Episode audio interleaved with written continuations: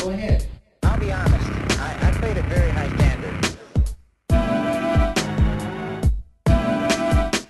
Young uh, superstar. Give some lessons. Determination. You say best, that's hard to define. Competition was extremely. Welcome to the Chess Underground. Eccentricities, peculiarities, and theoretical novelties. Here. And I felt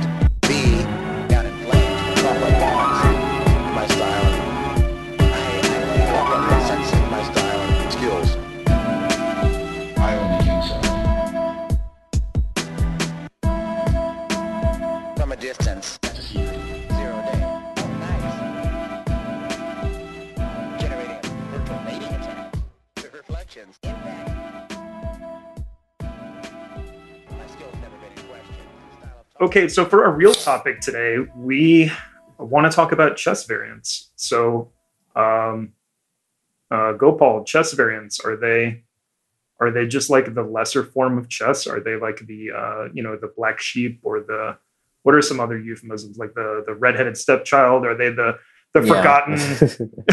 right, like what we are the forgotten. we are the forgotten. What are variants? Are they just this thing or what? I mean, yeah, they're a thing. They're they're a great thing. Um, but yeah, they. I feel like they're viewed kind of with I don't know, just not the same uh, prestige or respect like importance. Re- they're not given the same respect, at least amongst you know, certain like like the top players or.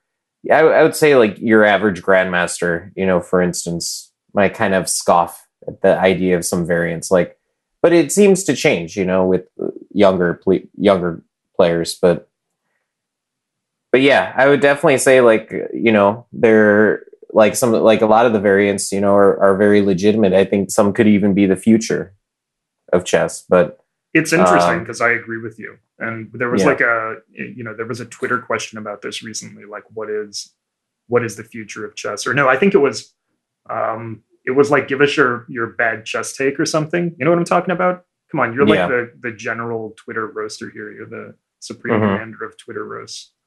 Um and my my bad or hot chess take was that Crazy House is the future of chess. Right. Yeah, I totally agree with that. I think that's something we've discussed before, but now we have to infect the rest of the world with our opinion. All right, I want to get into that, and I want to I want to spread the crazy house um, uh, virus. Boy, what a horrible analogy for a current time uh, to our Yeah. listeners. But I, you know, before we do that, I kind of think it would be fun to start here.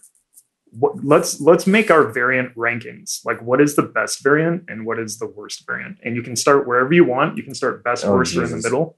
I've got my worst already. If that will help you. Uh, is it Racing Kings? Are you kidding? No way, dude. Racing Kings is like top three for me. I love Racing Ew. Kings. Ugh. no, uh, I mean maybe. I mean I don't know. Maybe I haven't played it enough. That's why.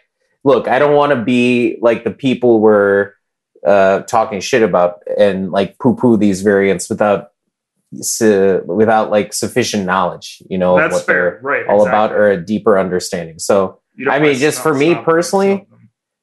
Like I mean we've like I've I've seen you play like we've talked about it. Uh, I mean that probably would be the lowest. Racing for. Kings for you, really? Yeah. Hmm, okay. So for for listeners who don't know what Racing Kings is, and I'll and I'll explain what it is, and then I'll also sort of give evidence as to why I like it so much. Um, Racing Kings, you have no pawns. You have only your pieces. So king, queen, two rooks, two bishops, two knights. And both colors, black and white, are arranged at the bottom of the chessboard, so rows one and two. So the white pieces are between the square E E1, E2, and H1, H2.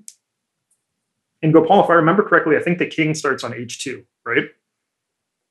Like Yeah, I believe starting- so, yeah. Starting position is king H2, queen H1, rook G2, rook G1, and then bishops and knights. You can kind of visualize it that way. And black is an exact mirror. So I think black, like the knights start off on D1, D2, bishop C1, C2, rooks B1, B2, queen A1, king, King A2. A two. Yeah. Right. So you can kind of visualize that starting position. It's really weird. And you win by getting your king to reach the eighth rank, hence the name Racing Kings. Eh, but you cannot put your put the opponent's king in check, correct? Correct. You are not allowed to walk into a check Walk or into make check. a check. Correct. So um, you cannot. So like if you if there's a capture you could make, but it would put the enemy king in check, you're not allowed to do that. And also, there's one other rule, one other very important rule. When uh, if if if the white king reaches rank eight, and the black king can then move to rank eight on the very next turn, that is a draw. right. So if you just like, okay, just move king, move king, move king, move king, move king, move king, and you get to rank eight both at the same time, that's a draw. Um, so that's basically the gist of the game, and that's why it's called Racing Kings. You race your king to the other side of the board. The reason I like it is because the king becomes this huge weapon, actually. Like if you start to play it and you start to like, I don't know, develop your own, you know, do some theory crafting or whatever, because the king cannot be checked, he's like this huge battle station that you just throw out into the middle of the board and all of a sudden you take away a bunch of moves from your opponent because all those moves that they might otherwise do would put your king in check so they're not even allowed to do them does that make sense Yeah.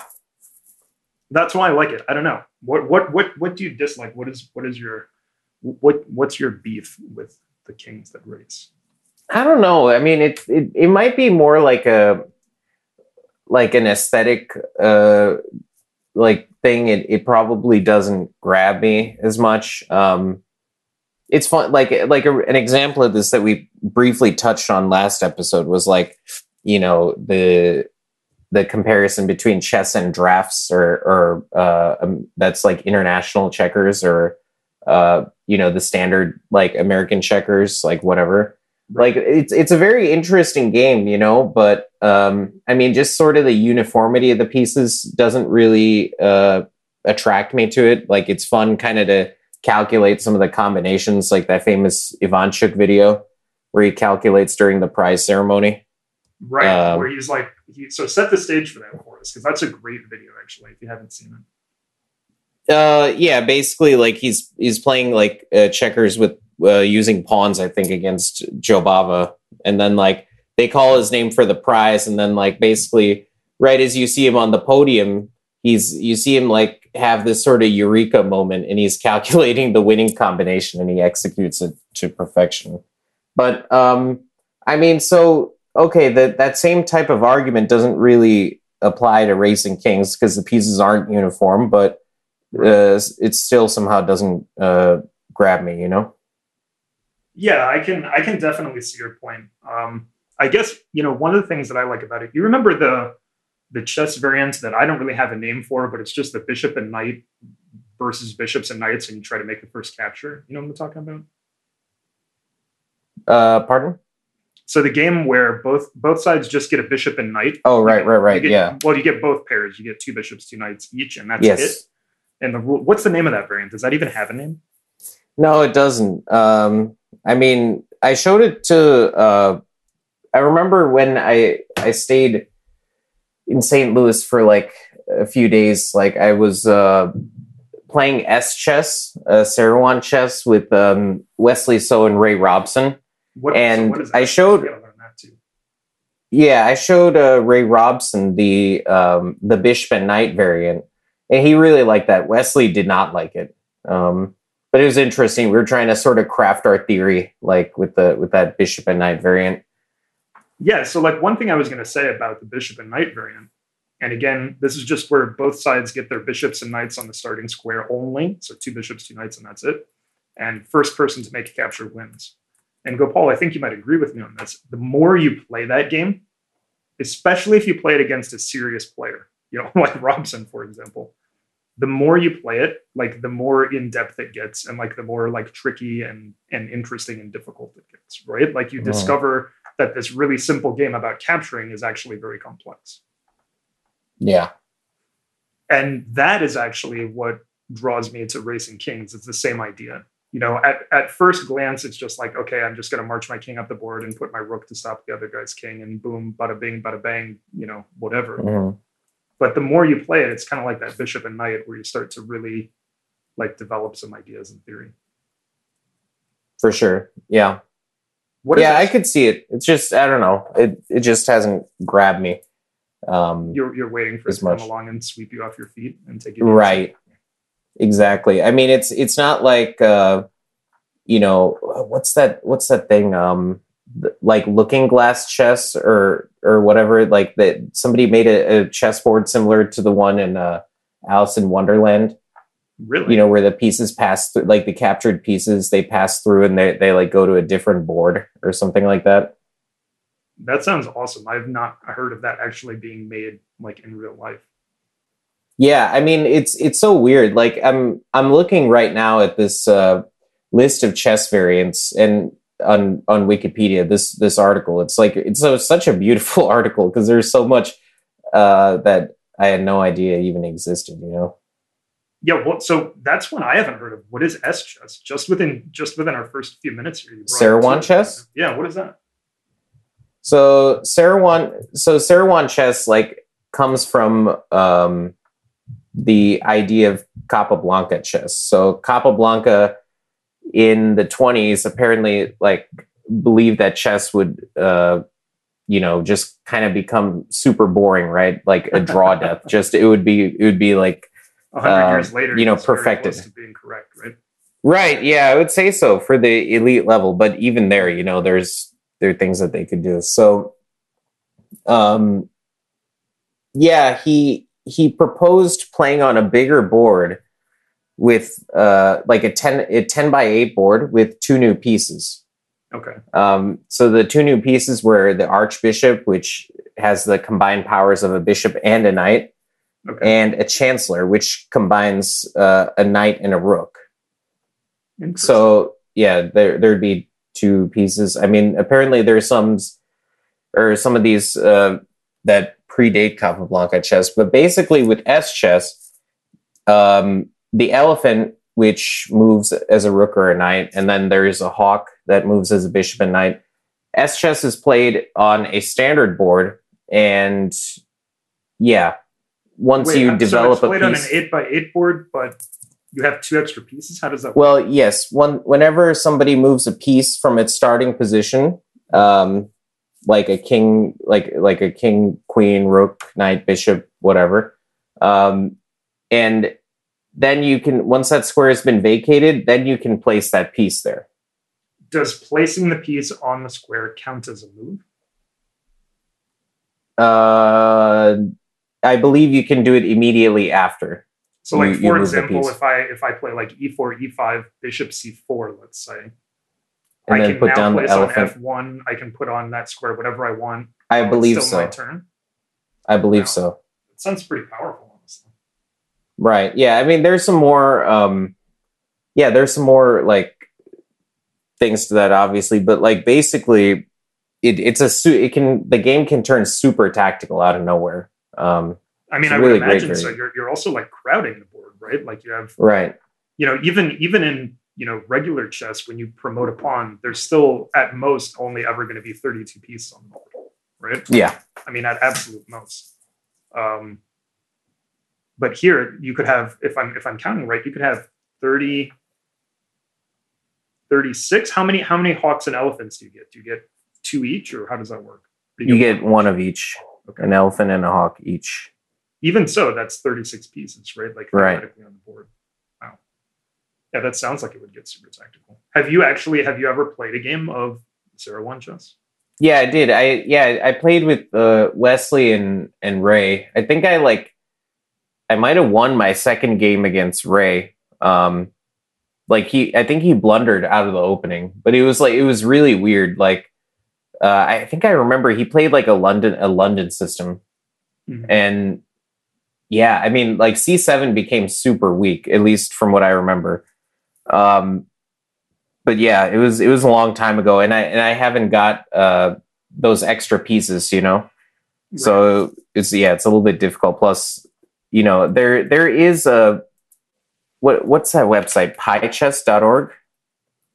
pi chess Yeah. pi like or pie Uh, I thought it was PI or PY. I'll find it. Um, it's like a Lichess type site for chess variants.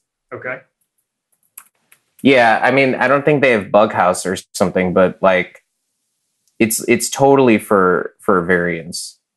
so speaking about ranking, right? Bug Bughouse is number one on my list. I, lo- I love Bughouse. It's one of my, not one of it's it's my favorite chess variant. I would say, just because it's it's so remarkably tactical and, you know, I've somehow somehow some way Bughouse is just like a whole different thing somehow, even though it's essentially just chess. I mean, I've met people who, you know, their regular chess rating is maybe 1200, 1400, you know, that range and Bughouse, they're just like unbeatable. You know, it, it, it, requires some kind of different something. I'm not exactly sure what. Right. You know what I mean? You know what I'm talking about? Yeah, for sure. Um, I mean, yeah, like some somehow it feels like that their imagination is too restricted by normal chess. You know? Right. And then and like the Bughouse is like a different like a different universe. I mean, you see this with players in in actual chess. Like I think Bobby Fischer once said of the Slovenian grandmaster um, Albin Planinc, P L A N I N C, like mm-hmm. that players like him had too much talent. Um, like Planinc, he he created a lot of really brilliant games, but um, you know, against like players uh, such as Petrosian of, of the time, or or just somebody with that type of style you know, it, it would be hard for him to like let his imagination fly, and he'd often end up impaling himself on like their defensive wall or something like that. You know? Yeah, just like almost not not enough space to finish the masterpiece, sort of, right? That's fascinating to think about Bughouse as creating more room for chess art. I mean, it's the same with Crazy House. Like you introduce so many new variables for sure, and it just a super aggressive game.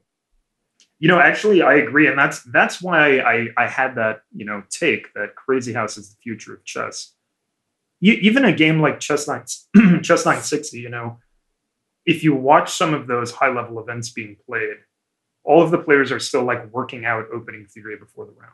You know what I mean? Right. They're still taking the time to do that, and some some Chess Nine Sixty positions you know, number one, there's a very clear way forward, and sometimes it favors white in terms of opening moves. And number yeah. two, a lot of times you just you have to play symmetrically, which of course leads to equalish type positions. Because if you don't play symmetrically from the starting position, you're going to get annihilated, right? Right. I, I remember this famous game. Um, like back do you remember those tournaments they used to have in Mainz? like they used to have a big open like a big rapid open they'd have a big like match between two strong players and then they they had like a chess 960 world championship do you remember that like in the 2000s I do. Am I thinking correctly that there was also like a, a, blindfold thing as part of this? Is that right? I'm not sure about that. That might have been the the Amber tournament the Amber, or okay. whatever. Okay. Yeah. I re- so okay, but, I remember this one. Yeah. But there is one. I think on the last day of the World Championship between like Aronian and Svidler. I think Svidler had he had won that event so many times, and then he just he had a lost position by move three um, against Aronian. Like I, this is before uh, recent events started checking the positions, you know, with the computers just to make sure the disadvantage is not so severe. Right. Um, but yeah, it was just something where it's like knight c3, knight b5, and you're attacking c7, and you have to play like king d8 or something, you know, right? And really like just forfeit your way to guard it. Yeah. Right. Yeah, and it was just the the pieces were placed so unfortunately. It's like, you know, it, it was very inconvenient it was so rare scenario like that, but um, yeah, you know, something to guard against. I mean, I think it's okay. To me, but, that, I mean, to me, that's like the issue with. I love Chess 960. First of all, I'm not trying to hate on it at all. It's definitely a top three variant for me, um, which is interesting because now I have to bump either Racing Kings, Bughouse, or Crazy House out. Um, but no, I love Chess 960 but you know at some point as you pointed out right like there are some there are some restrictions or limitations in terms of like some of the starting positions heavily favor one color. And and then if you start eliminating starting positions you're, you're really narrowing down you know the the number of, of options you know. Mm. yeah definitely. I mean i don't know like i like the re the like should we just get into our reasons for like talking about Crazy House being the future. Yeah, go for it. I want to hear. it. Also, uh, just case. also just a quick um yeah just a quick thing uh, the website i was referring to is pychess.org pychess.org Okay. and so um yeah i mean they they have all sorts of variants like fairy piece variants like the capablanca chess we talked about Seirawan chess and then a bunch of other stuff i haven't even heard of but um yeah i mean so okay like first of all the positions are gorgeous right can we just talk about that for a second? We're talking about Crazy House here, right? yes yes in yes in crazy house What do you I find? mean- what do you find gorgeous about them? I agree. I'm- I just want to hear your your thoughts. I mean, you get like all these pawn structures you haven't seen before, like these sort of violent attacks just from nowhere, um, or seemingly nowhere, and like a lot of it too is is based on kind of abstract understanding, like regular chess. You know, certain patterns and things you you have to know, and like you know, let's say you know your opponent's attacking you, and even though you might not see something concretely, like you know, based on just the general principles of the game, you know, you might be kind of boned, right? Like force, weak squares, that sort of thing.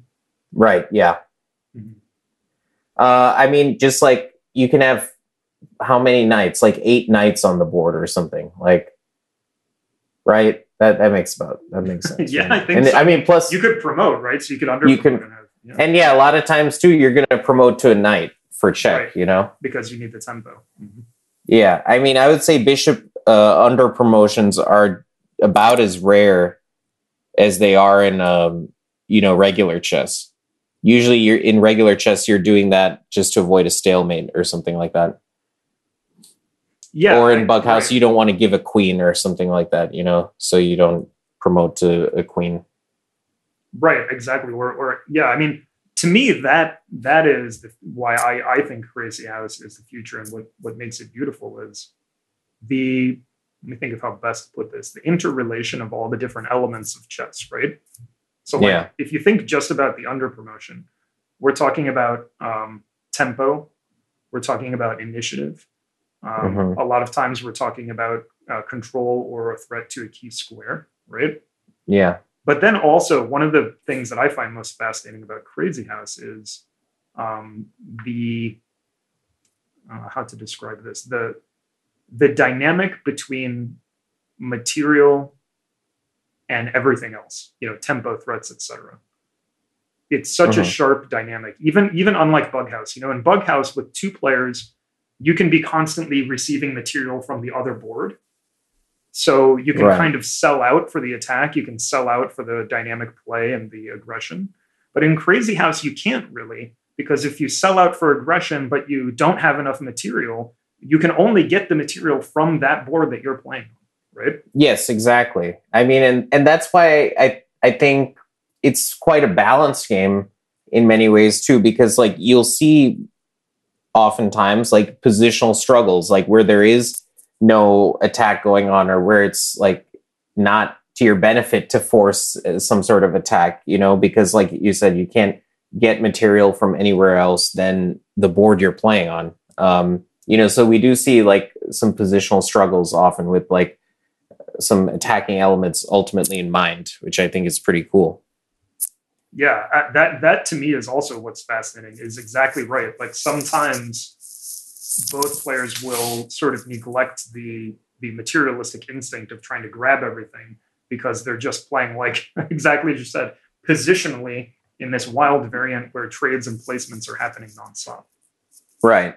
Yeah, exactly. Like, yeah, yeah, keeping in mind the weird placements during a positional struggle has to be, you know, I mean, that that's just what makes it so interesting, you know?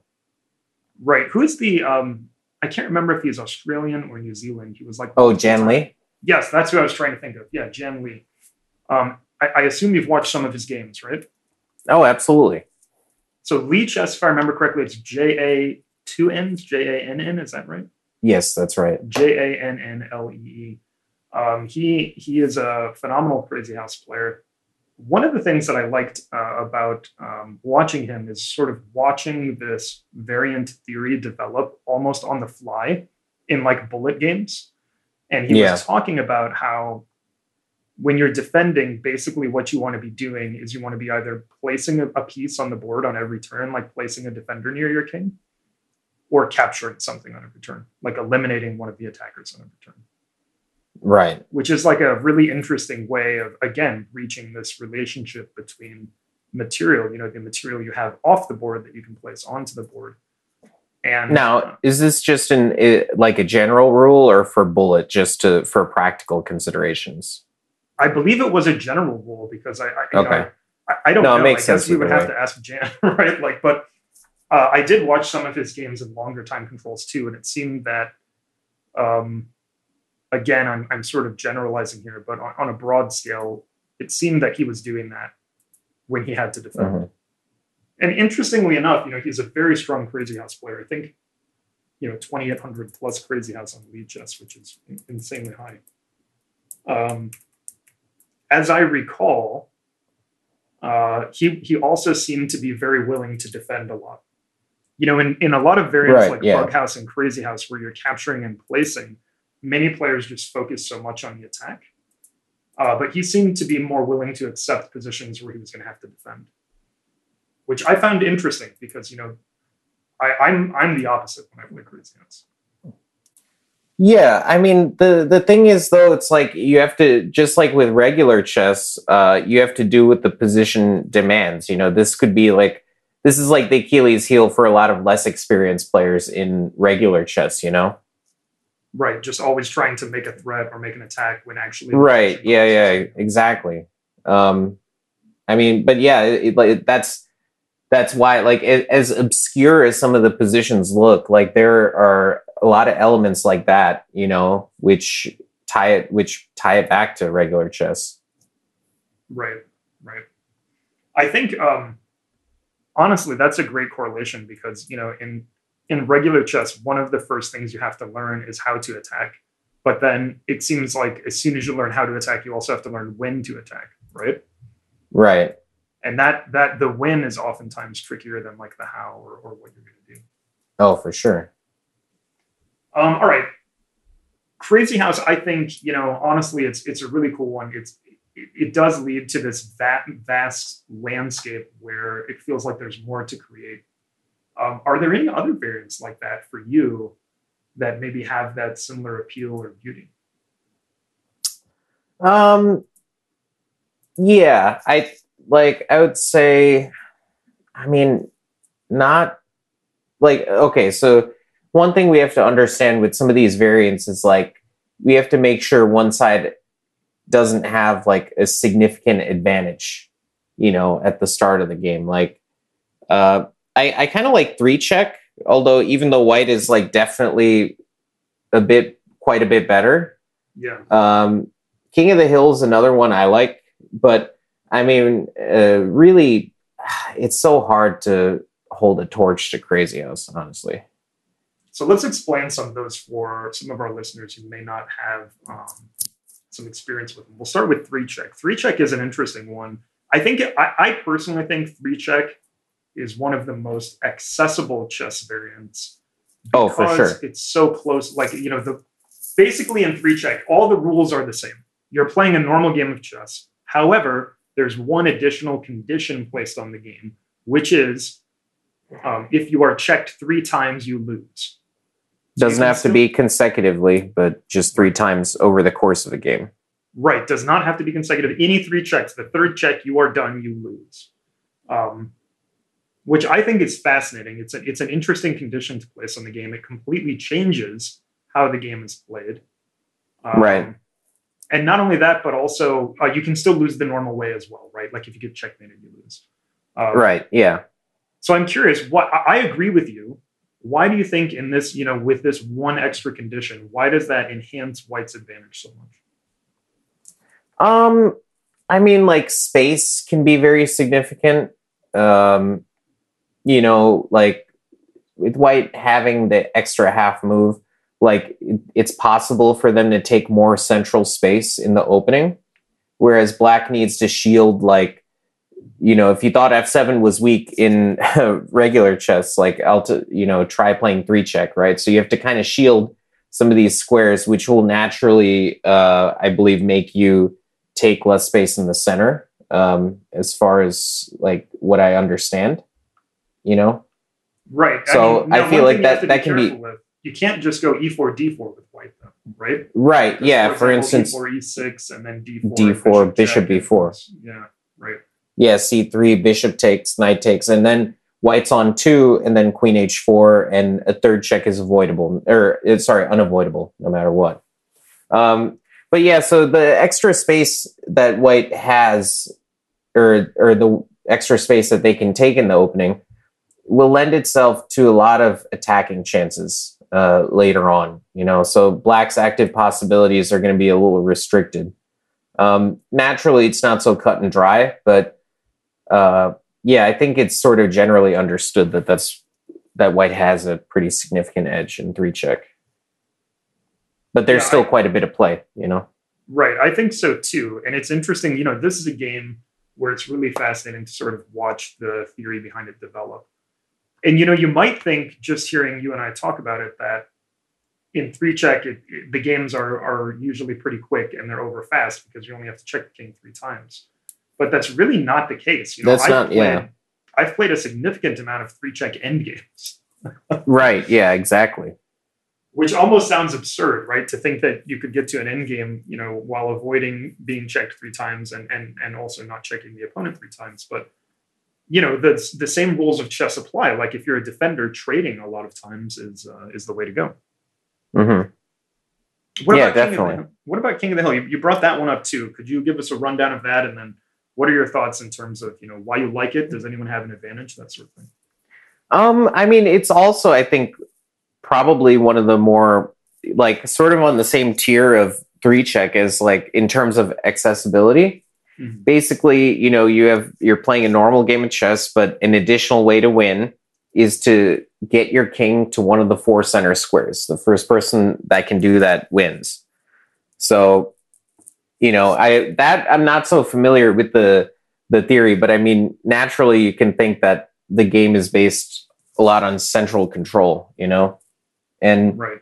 I I don't know. Have we ever have you ever tried uh, doing this in your chess camps, like showing this game uh, to kids or something? Because it's hilarious to see them play it for the first time.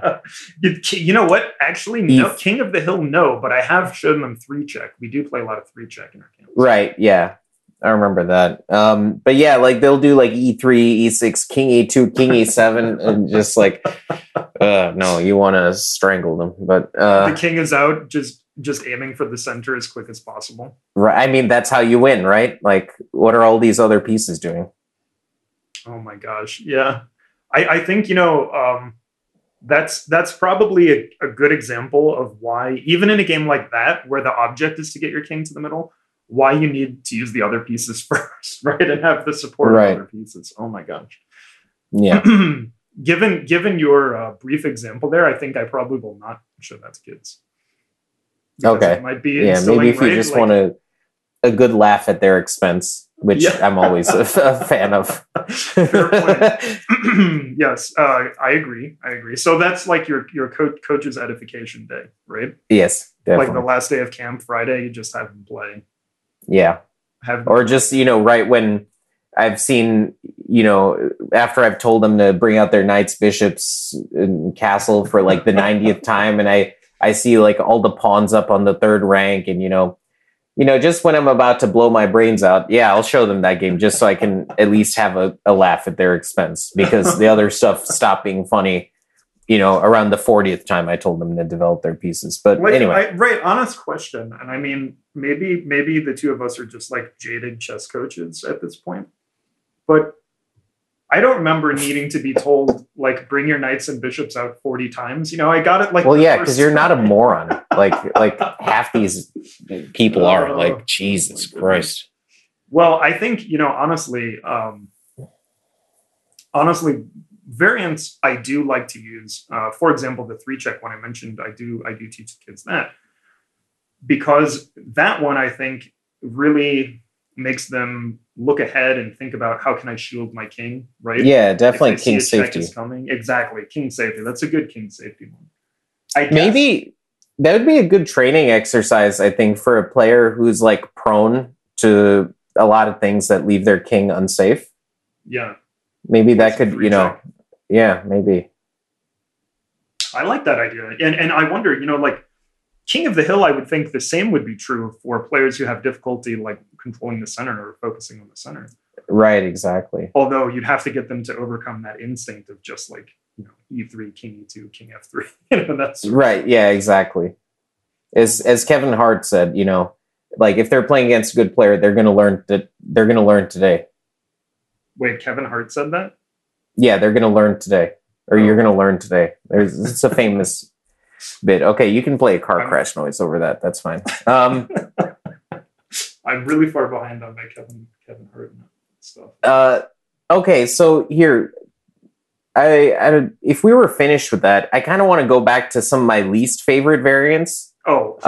Um, I'd love to hear about them. I, I haven't even brought up mine yet. i Go for it. i think definitely at the bottom of the list has to be atomic really, really, i hate atomic chess yeah Okay, I got to hear what. So I, I, I am. I'm not like a huge Atomic fan, but I think it's kind of fun. Like if you're bored, you know. So what what do you dislike about Atomic? it's dumb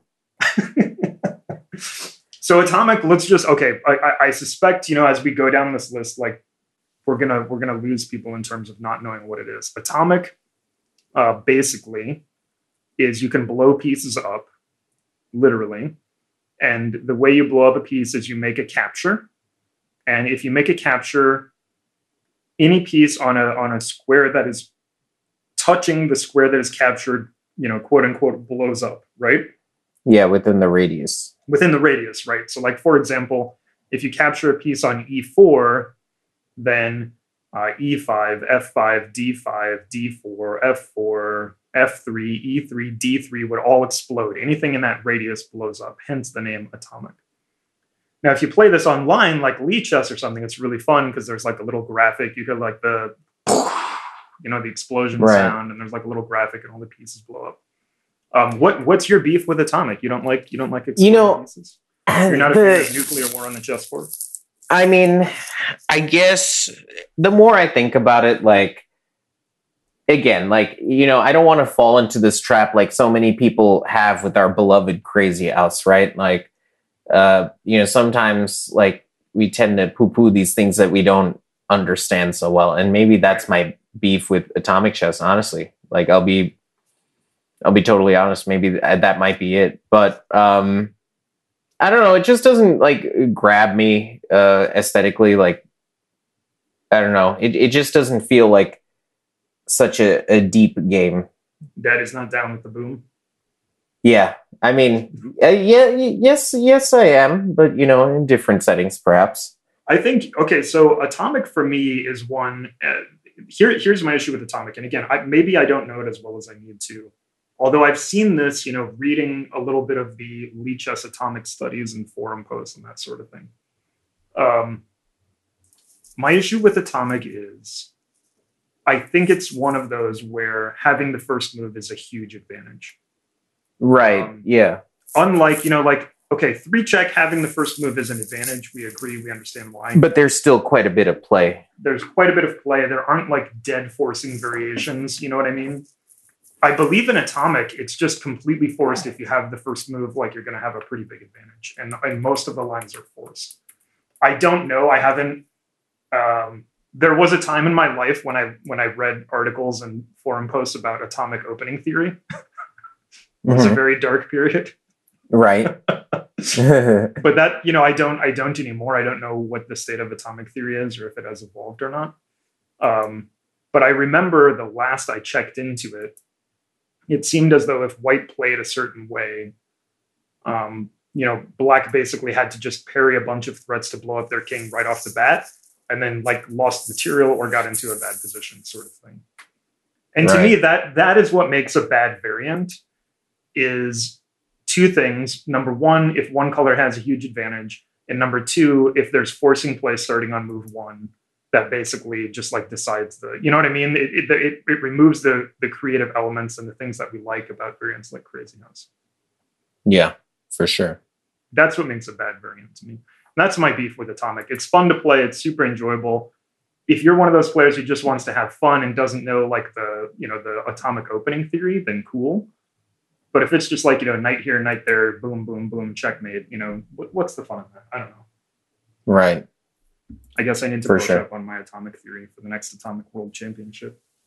Um, how? What's your uh, what's your stance on anti chess Okay, so is this the one where you just have to capture everything? Or give away? Yeah, all your pieces. Giveaway chess, losers chess, and th- those are all Right, the same, yeah. right? This is my least favorite variant.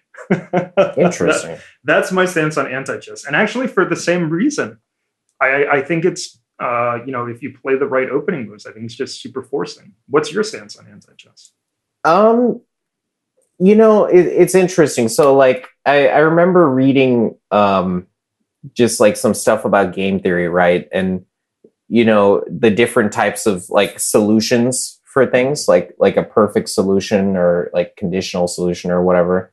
Mhm. Um, so, like certain positions in chess, like the the table based positions, those have been solved, right? For Yeah. for best play, like that's there's there's nothing that's going to surprise us there. Um, and yeah, you know, there there have been people throughout history who have tried to prove like that white has a significant advantage, like if not winning advantage with uh, the first move, right? People like Weaver Adams, um, who was the famous inventor of six H three in the Najdorf, later popularized by Bobby Fischer himself. okay Um, and then Hans Berliner, who tried to prove like white was winning by force with d4, but you know, he wasn't quite sure what to do against the Nimzo Indian or the Slav, uh, according to his system. So, you know, th- those are just some small holes like in his analysis. But Yeah. uh, anyway, so anti chess was, I believe, the first variant where it was like proved to be a forced win for white, starting with one e3. Uh, yeah that's It what was- i that's what i remember It was totally calculated. yeah, Yeah. Like there's a forcing way to go right Right. And has that held up has that stood stood the test of time I believe so. Um, and there, like, what what intrigued me about it was that there was this book that came out a few years ago called "The Ultimate Guide to Anti-Chess" by Vladica An- Andrejcic, uh, I believe is how you say the name. Uh, it was book on that. surprisingly it was surprisingly published by the same company that publishes the like chess informant okay Sa- Sahovsky chess. Like you would, I, I would never guess that they would have surprised that. But um, yeah, I mean, it gives you like an opening repertoire. Um, it gives you like uh, like a guide to certain end games and stuff like that. It really is like an ultimate guide to anti chess. Um, Interesting. I mean, I just, you know, that's so that's what makes a variant difficult for me to get into, though, is if I know that there's just like, okay, you know, there's just a forced win, you know, if Right. You, if you handle it a certain way. Uh, Yeah, but if you try it- That's true, but I mean, if you try to to execute it in practice, like you could see see there's still play, but but yeah, I mean, it kind of ruins the the mystique, you know. yeah. What's the word we're looking for there? It ruins the appeal, mystique. Yeah, I don't know, something. Yeah, I'm not sure. Yeah, that's what makes a bad variant to me. That's my beef with Atomic. That's my beef with with anti-chess. Is I feel like there's less room for creativity. The paths, the paths starting from move one, if if white plays the most you know pressing line, are very narrow. And if I'm going to play a variant, to me, the appeal of variants is the creativity and how they open up the game, right? So I don't want to pick one that feels almost like it's closing down some of the the joy of the joy of chess. I don't know if there are any sickos like that that really have committed, tried to commit to memory, like how E3 wins by force. But I mean, I'm maybe sure there are. I'm sure. Yeah, I guess so. It's like I mean, Rule there, Thirty there are right? of sickos who play regular chess and try to try to commit to memory how one e4 wins by force, Yeah. whether or not it does. Um. Okay. Anti. Yeah, that's my beef with anti chess, though. I don't know. Fair enough. and I, I don't know. I like I like more create creativity, you know. And actually, that's another thing. There's something to me very checkers esque about the rule because in anti chess, correct me if I'm wrong. If you Ah, can right, yes. you have to capture, right? Yes, you're obliged to capture right? Yeah, And exactly. One of the beautiful yeah. things about chess to me, like the nuances of chess, is like, you know, the subtle move or the quiet move. You know, how satisfying are those if you're playing like a great game, a real like over the board classical game, and you get to make just this like quietly crushing subtle move, you know? hmm Those to me are the most satisfying moves to make, as opposed to like just the wham bam execute the tactical sequence. Right, exactly. I mean, it, yeah, as you get more experience, like you get to appreciate, you know, what I would call like right, exactly. Yeah, the the type of finesse move where you twist the the piece into the square that and they have their own like sort of placid beauty, you know. Yeah, I completely agree. And I think that that is, for me anyway, that that's removed a bit from a game like anti chess where Yeah. captures are compulsory. You know, you can't do maneuvering, can't make maneuvering. Yeah, I got you. Um so here, what about let's uh what about your thoughts on Horde? Okay, Horde. I, I think Horde is really interesting. So, um, Horde. I one, do too. One, one player in Horde gets the chess set. So you Right. get your your eight pawns. I think white, right? White gets the chess set, Mhm. or does black get the chess set? Black gets the chess set. Okay, black gets the chess set. So black gets all your normal pieces: rooks, queens, bishops, kings, pawns, etc. It's set up in the normal position. And white gets how many pawns? How many pawns is it? Uh it's thirty. it's like I wanna say it's 32. Thirty-two or thirty-eight. I got to go Here, bring up a see. horde game. Let's bring up a horde. Yeah, I'm I'm looking it up right so now. well so prepared. this is great. yeah, I know, right? Um, Tools analysis board. Can I do horde? I can. Yes, wow, you That's can. so cool. Okay, no, it's more than how many is this? This is yeah, it's thirty-six, right? yeah, I think so, right? Because yeah, 32 and then four pawns. Yeah, 36. So black gets the chess set. Black gets the normal chess set. That's what black gets, and white gets thirty-six pawns. Right. No, I, I like Horde. Horde. Horde to me uh, always ends up being pretty creative, which is what I find uh, interesting about it. Yeah, definitely. Um, I yeah, I just ah, you know, it it's so weird. Like it, it, I think it's such a challenging game to play with with both sides. Um, I agree. I agree. I Yeah, always I mean- prefer to play the pawns. Though. How about you? yeah, I think it's easier to to play with the pawns, even if uh, maybe black has like some sort of edge. I mean, at least uh, that's what I heard, but I mean, I've never really felt that. Um, Yeah, I've never That black has an black edge. either. Yeah. they might have a material edge, like slight material edge, but like white has so many cramping possibilities that um, it just makes it so hard. And plus, you know, I, I have more of a active style or like positionally aggressive style, so it's like it's not it's not going to be so easy to just defend. You're like basically condemned to defend from the start, you know, against like any reasonable player that has the pawns. Right. So, I mean, it's just it's just really hard to like And a lot of times you have to time your breakthrough. give up your your um, your material advantage to, to, to smash through, right? Right. Yeah. Exactly. If, yeah. If you can smash through to like some of the back rows, like then yeah, you'll have a feeding frenzy with the pawns. But but yeah, to get there, it's easier said than done. I think. Yeah, I agree. Oh, and, and we should clarify to win, black has to capture all the pawns and white has to checkmate. Obviously, there's no white Right, king yeah. on the board, so white is just trying to checkmate. Yeah. Exactly. It's an interesting game. It always ends up, you know, one of the things that I that I find about Horde, and I don't know if this is your same experience. Basically, in Horde, it's really hard to come back from a mistake.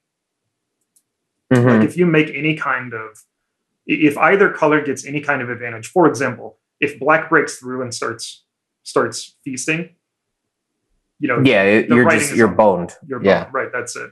And the same is true for white. You know, if white gains dominance in any particular sector, like their pawns are far enough advanced and they have enough support, I, I would say the same is true. There's just not much you can do.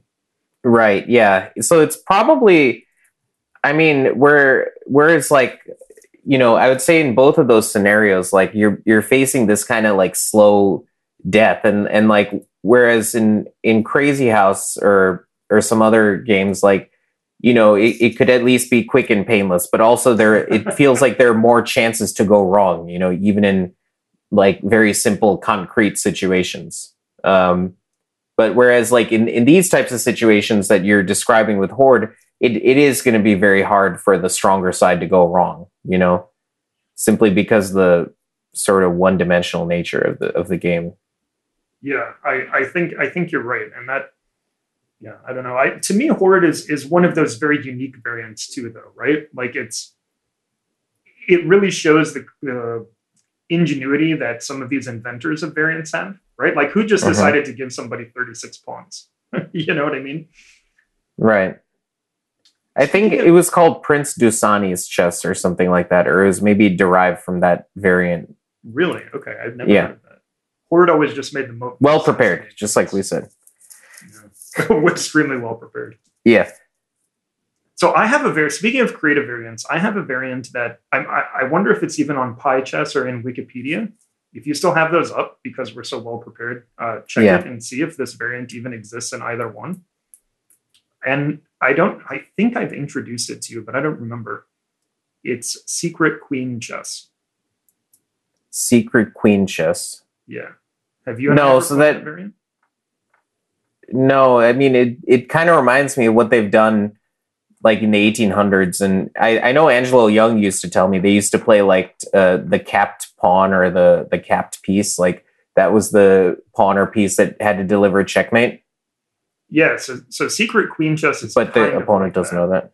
Exactly. Um, Secret Queen chess was, I, I don't know who exactly it was invented by, but it was introduced to me by enemy of the podcast, Brian Wall. Mhm. Uh, and the basic the basic gist of it is at the beginning of the game, uh, each player writes down and seals um, the letter of a pawn. So, like for example, I would write down G, and my G pawn is now secretly a queen. It's not a pawn; it's a queen. Mhm. And I do not have to tell the opponent that the G pawn is my queen or is a queen, right? Because you also get the queen you start with. So everything is hate normal. You're playing a normal game of chess. Everything is regular, but one of the pawns is secretly a queen. This is terrible. And I don't have to tell my opponent that it is a queen until I wish to use it as a queen. So I can move it or just leave it where it is and or move it like up to G3, like one square and fianchetto my bishop, and just kind of fake like it's a pawn for a while.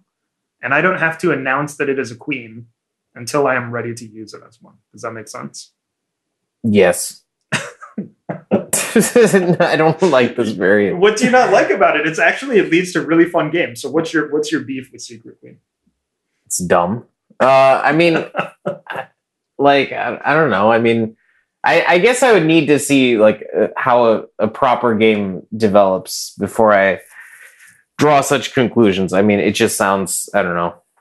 Like yeah, I, I would encourage you to play it. It actually leads to some really interesting play because essentially what you have to do, I have found as I have played Secret Queen, is you just have to assume that every pawn is a queen.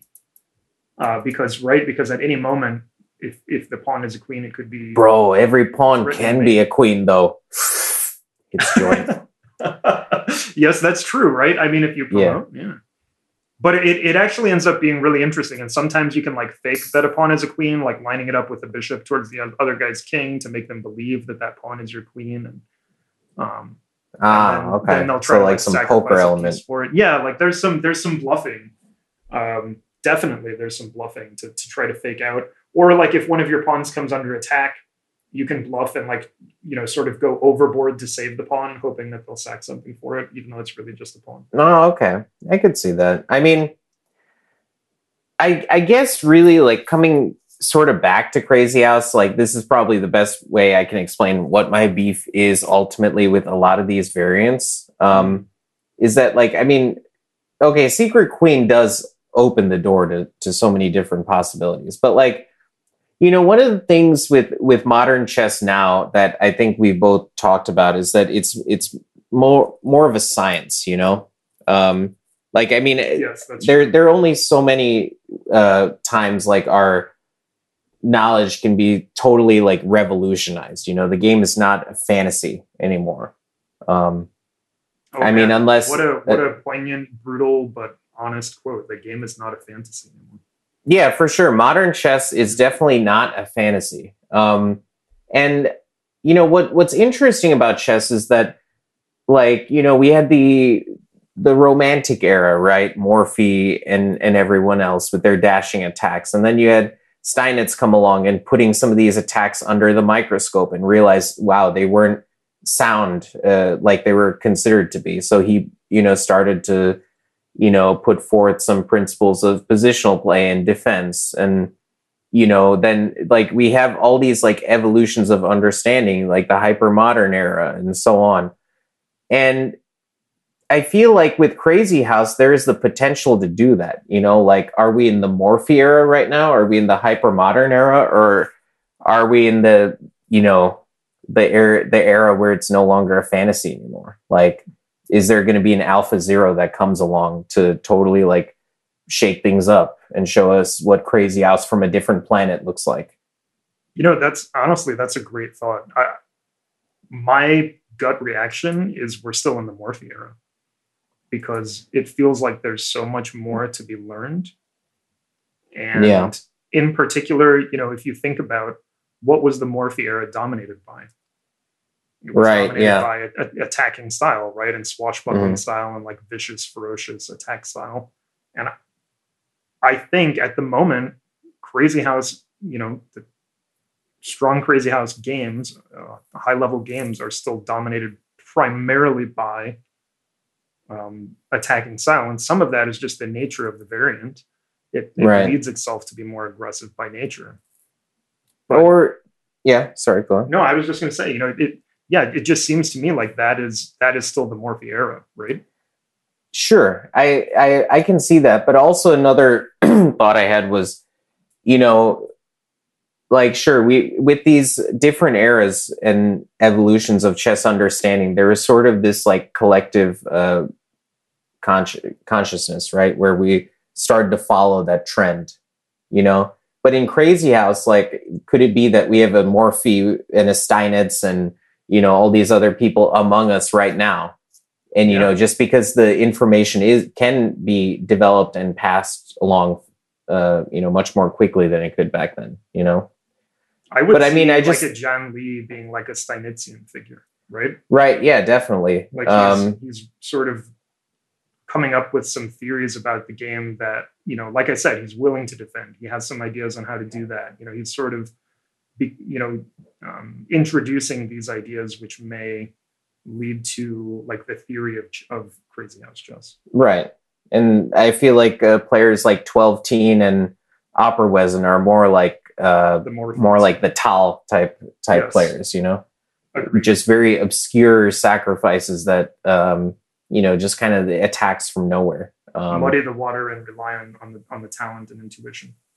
Right. Yeah, but also like you know, like like the same thing with Tal. Like you know, there was the narrative surrounding his sacrifices that they were unsound or semi-sound in the respect that they were you know good enough in a practical game, right? With the clock ticking, it was hard to solve the problems. But actually, a lot of his sacrifices were later vindicated as good enough for at least a draw. For instance, like his famous knight d5 in his 1965 candidates match with Larsen the final game Mhm. where he was debating okay it was a sharp sicilian and he's debating okay do i retreat my knight to e2 or something? And then he's like well you know if i lose this match i'm not going to lose it because of cowardice and he played knight d5 and you know for many years it was sort of thought that that was an unsound sacrifice but um, later people showed that it actually was good enough for a draw but that's just one example there are several Right. such examples Right. I, I love that. I'm not going to lose it because of cowardice. I, I again, I, I feel like that's also where we're at in Crazy House, right? Like, let's go, let's make the attack. Right. Yeah. Exactly. Um, yeah. It's it's hard to sterilize the game, which which is a big problem, I think, in today's elite chess. And ultimately, I think this is why, like, we've like what's brought us here to have this conversation. You know, The sterilization um, of the of the high level games. Yeah. Right. I mean, it can like it can only be sterilized if you know if that's what people want. You know, let's say if you play nothing but let's say QGD in Berlin the entire time, like you know what that's how you kill chess if you want. like, I mean, you're essentially like just I need a T-shirt that says that. right. Like, I mean, and if you do nothing else, that's how you could kill chess. Uh, I think. you know, because there's just so much more interesting stuff to explore. But um, Yeah, I, I would agree 100%. right. Um, so, so Gopal. Let's let's wrap it up. I have I have one last question here that I think will be fun to end on. Mhm. Um, are you familiar with uh, a poker horse tournament? Do you know what that is? uh, I think so. So you refresh my is, memory? Uh, yeah, it's just it stands for Hold'em, Omaha, Razz, Stud Eight. Um, so Mhm. each round or each hand, uh, sometimes it's each hand, sometimes you'll play a round, but um, you know each hand, uh, the the variant of poker changes. So you'll go one round of Hold'em, one round of Omaha, one round of Razz, and one round of Stud Eight. Okay. and then then you start back over, right? Mhm. So I have a I have a, a vision here of doing a chess variant tournament or championship at some point. That's essentially like horse. Um, so like uh, you know each round you'll play. So let's say you and I are paired in round one Mhm. of the chess tournament, the chess horse tournament. We'll play one round of Crazy House, one game of um, let's say chess 960, one game of Horde, and one game of I don't know uh, Racing Kings. we'll so need a lot of extra chess sets. exactly right. So, he, well, here's here's my question: What would be your four variants that you would put in a chess horse tournament? Um, I mean, maybe so we don't scare off the normies. Like, okay, Crazy House, of course. Mhm. Uh, 960, King of the Hill, and three check. I know that's probably the most like vanilla, um, but I think it's the most accessible. You know, I like that. I like that. Yeah, that's a good point because they're all fairly close to um, the actual rules of the game, right? They, they each only have. Well, let me think about this. I think they each only have one extra con- constraint placed on them, right? yeah, let's think of it. So Crazy House, the extra constraint is you can place pieces you captured. Um, three check, the extra constraint is the three checks, right? the three checks, King of the Hill, getting the king to the center. And, And then 960. just a different array. It's really just regular Right. chess, right? Yeah, Like just yeah, it's just slightly different regular chess. Yeah, I like that. I think that makes sense. That would be fun. Uh, uh, you know, one of the things that I like about that is you get a you get a wide variety of of styles that you have to play.